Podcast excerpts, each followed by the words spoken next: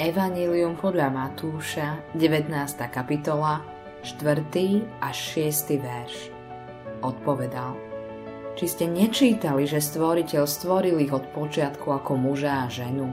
A riekol: Preto opustí človek otca i matku a pripojí sa k manželke i budú dvaja jedno telo, takže už nie sú dve telá, ale jedno telo. Čo teda Boh spojil, človek nerozlučuje. Nikde inde sa nestretávame s takým vysokým pohľadom na manželstvo ako v Biblii. Keby na zem neprišiel hriech a nezničil by život ľudí, všetci by počas svojho pozemského života žili v manželstve.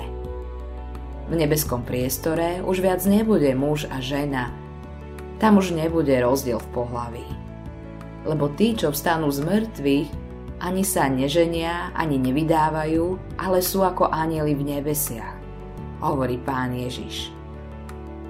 Evanjelium podľa Marka, 12. kapitola, 25. verš. Ale pokiaľ sme na zemi, sme stvorení na to, aby sme žili v manželstve.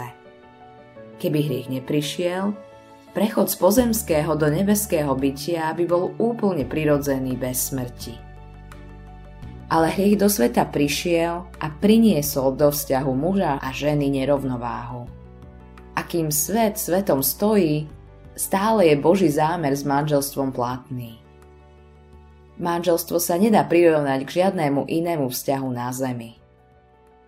Boží veriaci ľud sa nazýva baránkovou nevestou.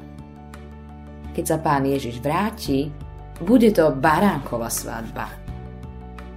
Manželstvo je spolužitie a spoločenstvo medzi mužom a ženou. Už nie sú viac dvaja, ale sú jedno. To hovorí Božie slovo. Hriech proti 6. prikázaniu sa preto deje dvoma spôsobmi. Jedným z nich je zrušenie manželstva, rozvod. Druhým je mimomanželské porušenie spoločenstva manželstva mužom alebo ženou. Rozvod je hriech. Existuje len jedna výnimka. Ak jeden z manželov zlomil manželstvo. Rozvod v tomto prípade nie je prikázaný. Najlepšie je, keď sa ten, kto zhrešil, obráti a manželstvo pokračuje. Ale ak sa to nedeje, môže sa manželstvo zrušiť.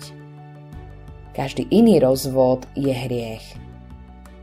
Aj keď Mojžišov zákon aj zákony spoločnosti umožňujú rozvod, Pán Ježiš hovorí, že je to hriech. Čo Boh spojil, človek nerozlučuj. Autorom tohto zamyslenia je Eivin Andersen.